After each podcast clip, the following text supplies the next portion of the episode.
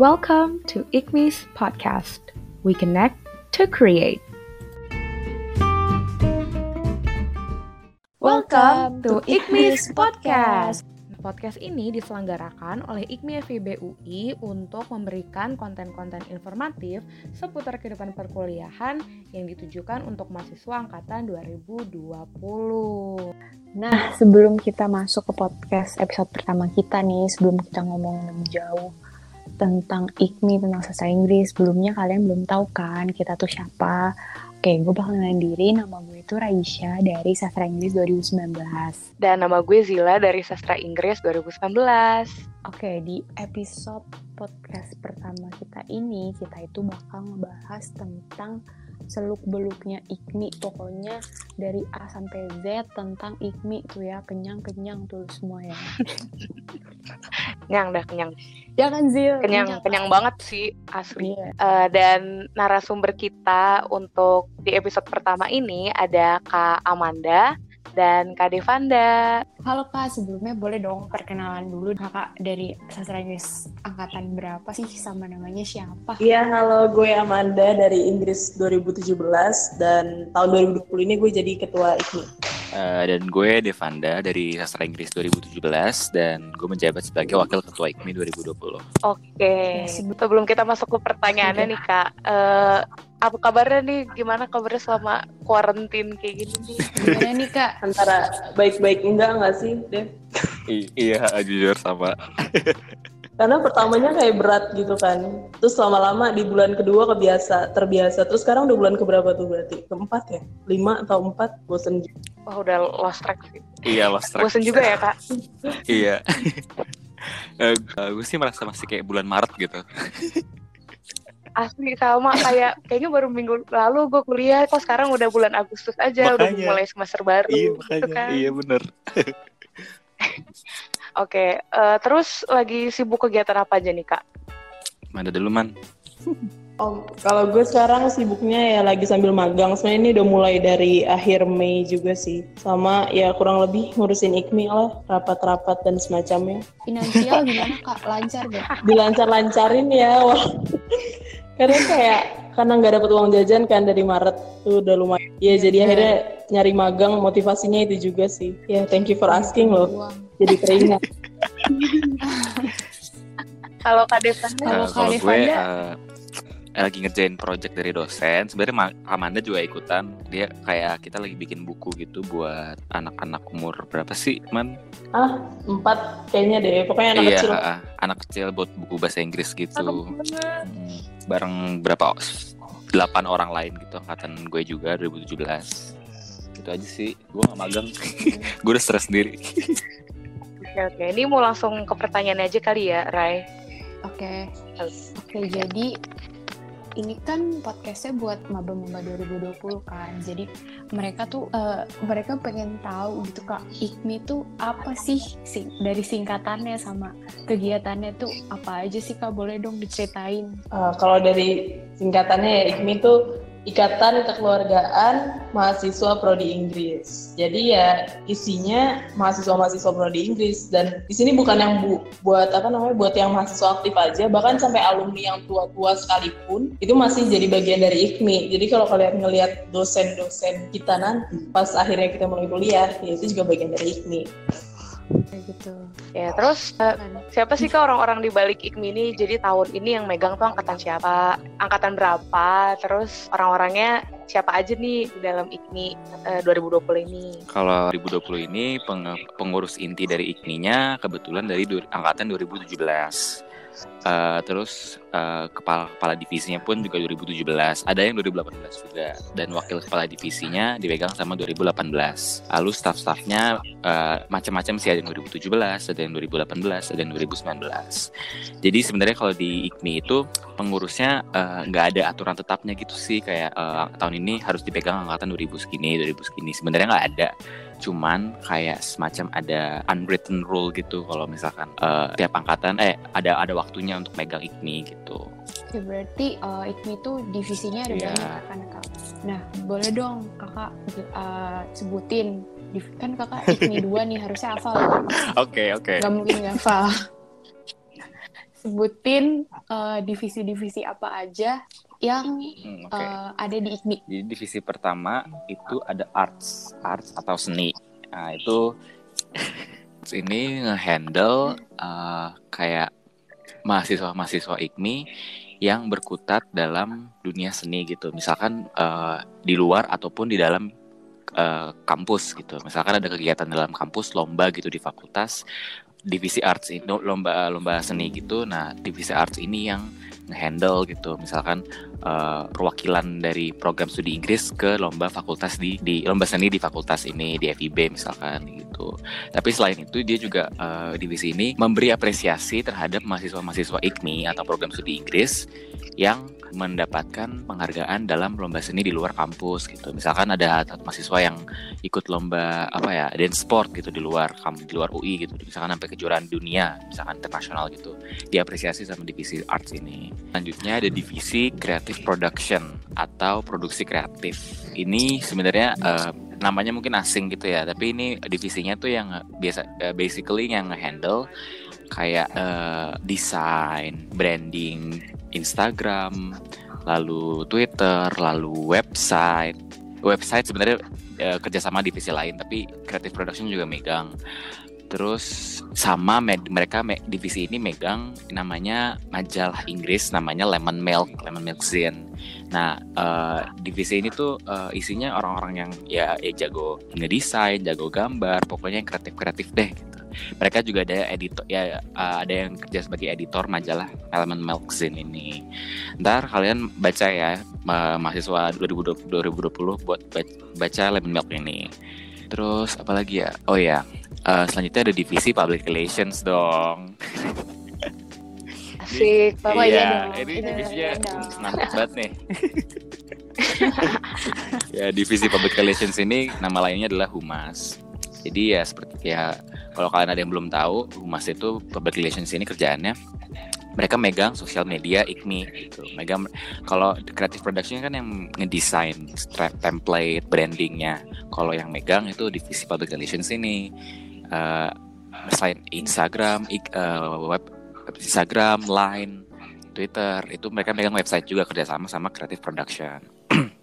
nah, selain itu public relations juga eh, sebagai mereka adalah sebagai medium buat ngejembatanin program studi Inggris ke orang-orang luar atau orang-orang dalam kampus yang ingin bekerja sama dengan IKMI gitu. Mereka harus lewatin humas dulu, public relations dulu. Terus juga public relations kerjanya menjadi representasi IKMI dalam acara acara-acara besar di UI seperti bedah kampus UI gitu yang mempromosikan atau memberikan info tentang program jurusan. In this case program studi Inggris. Terus lanjut ke divisi HRD atau Human Resource and Development. Ya eh, kalau ada yang belum tahu tentang HRD HRD di sini kerjaannya tentang eh, divisi ini memiliki eh, tujuan untuk mempererat mempererat IKMI sebagai satu satu organisasi atau satu keluarga kasarnya gitu. Jadi program kerja mereka tuh divisinya mereka membuat acara-acara yang seru kayak misalkan barbecue dengan IKMI, lalu ada holiday dengan IKMI, lalu mereka juga apresiasi terhadap mahasiswa-mahasiswa IKMI yang udah telah mengikuti lomba-lomba di fakultas dengan cara yaitu membuat barbecue yang di yang ditujukan kepada mereka gitu. Mereka juga uh, di dalam acara barbecue ini mereka juga nonton bareng atau main games bareng atau karaoke. Yang penting ini isinya divisinya have have fun have fun lah pokoknya gitu. Nah, iya itu kan tadi ada empat ya. Jadi ini tuh totalnya ada delapan. Yang itu yang dibawahi sama Devanda dari sebagai IKMI 2 dan yang di bawah gue ini ada student welfare, academics, public service, sama sports. Nah, pertama kalau student welfare ini kemungkinan besar anak-anak IKMI dari baru masuk banget pun langsung kenal. Soalnya emang anak SW tuh yang ngumpulin anak-anaknya yang stalker-stalker gitulah anak-anaknya. Soalnya kayak pengumuman keluar langsung dapat nomor WA-nya keren gak lu? Eh bukan nomor WA apa ID lainnya. Keren kan? Keren banget. Udah gitu, kalau pas nanti kuliahnya udah mulai, student welfare ini jatuhnya kayak apa ya, sumber informasinya gitu loh. Jadi kayak tadi gue nanya ke student welfare ada OA lainnya kan, gue nanya batas pembayaran kuliah kapan. Terus mereka karena ya mereka udah tahu infonya gitu loh. Terus ada juga program student welfare ini yang salah satu jadi highlightnya adalah sharing center. Jadi buat kalian yang mau curhat-curhat tapi nggak mau anonimus gitu ya, terserah kalian sih mau anonimus atau enggak, bisa lewat lainnya student welfare kayak gitu. Nah, Selanjutnya ini ada academics, uh, ya pokoknya yang berhubungan sama academics academics lah. Jadi programnya ini yang berhubungan sama karir atau belajar atau pelajaran di kampus. Jadi ada tutoring, yaitu cutting-cutting ngajarin adik tingkat. Biasanya ini benar-benar berguna buat di apa di mata kuliah linguistik kalian juga ngerasa nggak sih selama waktu baru mulai kuliah? Iya banget. iya bener. linguistik apa tuh Ih, kak? jangan dibahas di sini linguistik apa tuh kak jadi panjang podcastnya. Soalnya sendiri kok itu linguistik. Soalnya dulu kan kayak masuk sastra Inggris dikira belajar tentang sastra ya. Bayangan sastra kan puisi atau ya drama dan semacamnya. Tapi ternyata malah disuruh belajar tentang linguistik yang kemungkinan gak gue bahas sekarang linguistik itu apa. Pokoknya ribet lah. Dan anak SMA pusing dengernya biasanya. Kecuali emang udah passion banget. Jadi ya tutoring ini berguna banget. Terus ada juga highlightnya academics tuh eh, bikin apa ya semacam seminar dari alumni-alumni kita kan alumni kita udah nyebar ke mana-mana nih kerjanya di mana-mana dan eh, academics ini ngasih wadah buat mereka sharing tentang karirnya atau beasiswa atau ya apa pun lah pokoknya yang berhubungan dengan academics. Selanjutnya ada sports. Ini sebenarnya eh, divisi yang seru ya, yang banyak aktivitasnya. Cuma karena pandemi kayak gini ya, jadi kita agak sulit berolahraga olahraga. Eh, Sebenarnya kalau nggak ada pandemi tuh kita harusnya ada olahraga bareng, kayak ada latihan rutin, ada juga yang IKMI Games yang waktu itu sempat ada eh, paintball atau kita pernah ke mana lagi sih? Anaya ice Skating. Ya gitu-gitu deh. Yang berolahraga pokoknya yang melatih fisik. Tapi selama karena pandemi ini jadi kemungkinan ya via Instagram aja ada tutorial yang udah diupload juga. Satu di IG-nya IKMI untuk bisa anak-anak IKMI ikut olahraga di rumah. Nah buat yang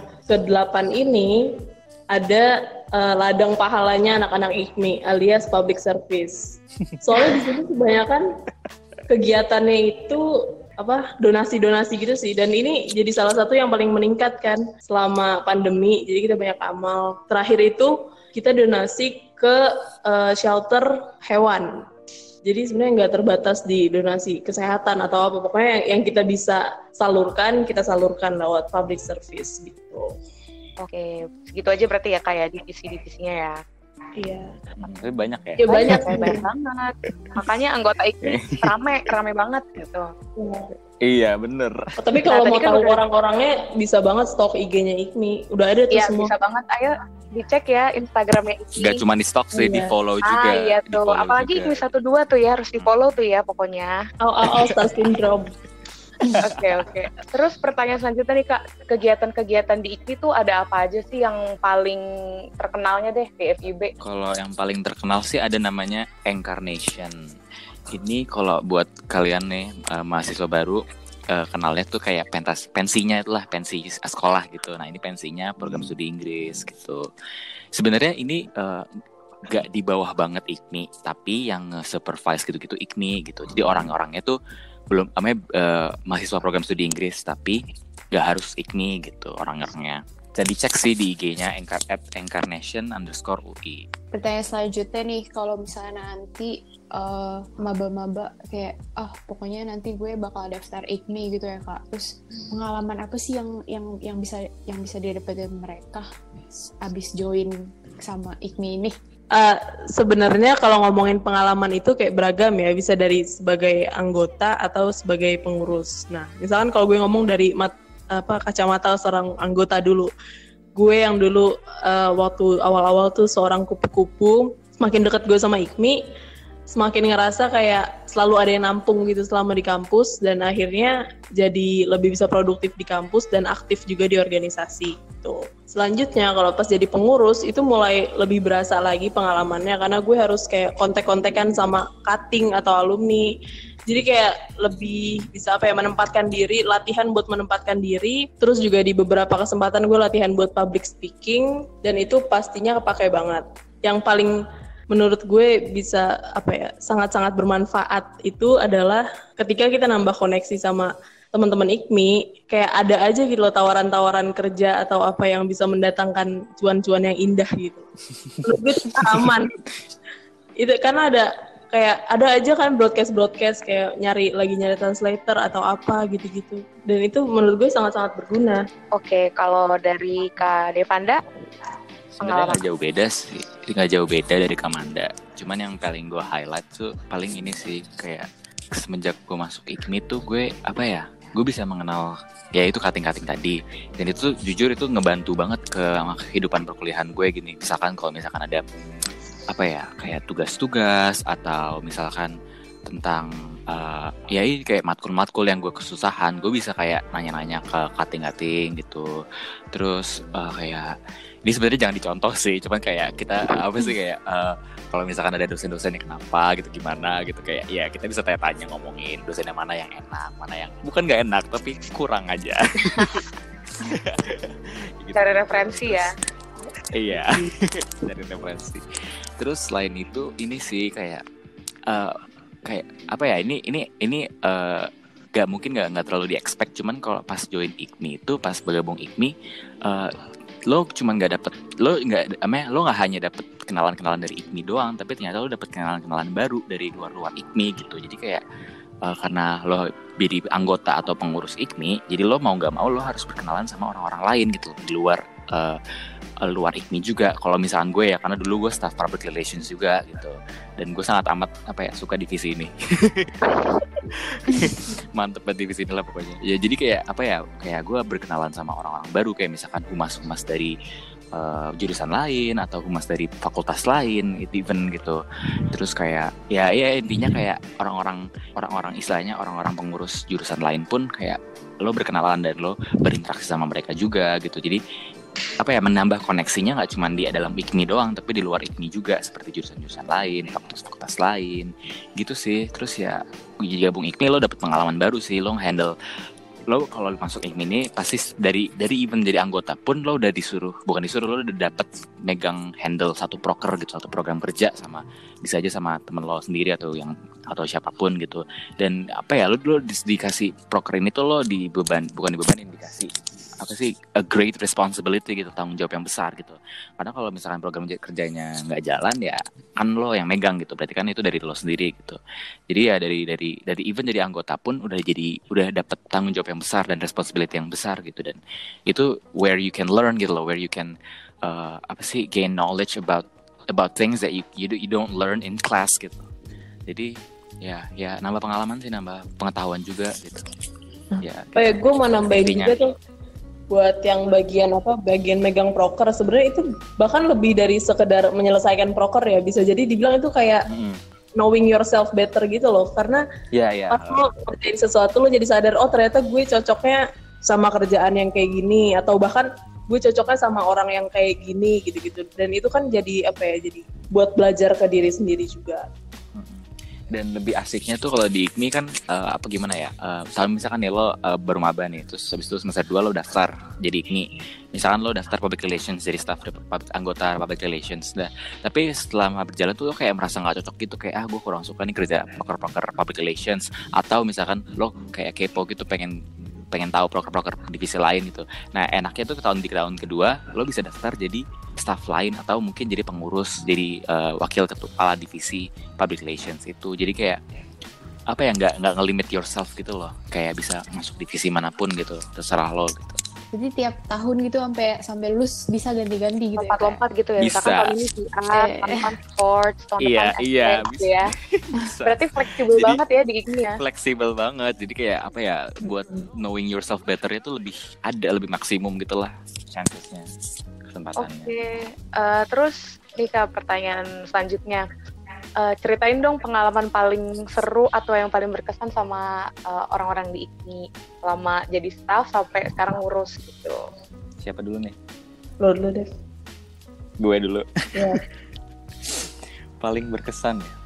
Mm-mm. sebenarnya itu sih gue I- apa ya gue paling berkesan gue ya selama jadi staff ini public relations dan wakil kepala divisi public relations ini kayak ah gue nggak gue gue suka banget sama divisi ini lah pokoknya Jadi ma- maba-maba boleh ya nanti daftar public relations ya. boleh banget boleh boleh. banget. Boleh dong ramein. Karena- ramein. Eh, karena apa ya? Eh, personally kayak gue suka banget kayak apa sih interaksi sama orang lain gitu loh. Terus kayak ngehandle sosial media lah terus habis itu ya basically basically main HP gue suka banget main HP Oh berarti jadi yang suka main HP silahkan daftar public relations. IKMI ya. exactly bener banget. Yang suka bikin caption lah apa-apa gitu-gitu. Pokoknya daftar public relations lah.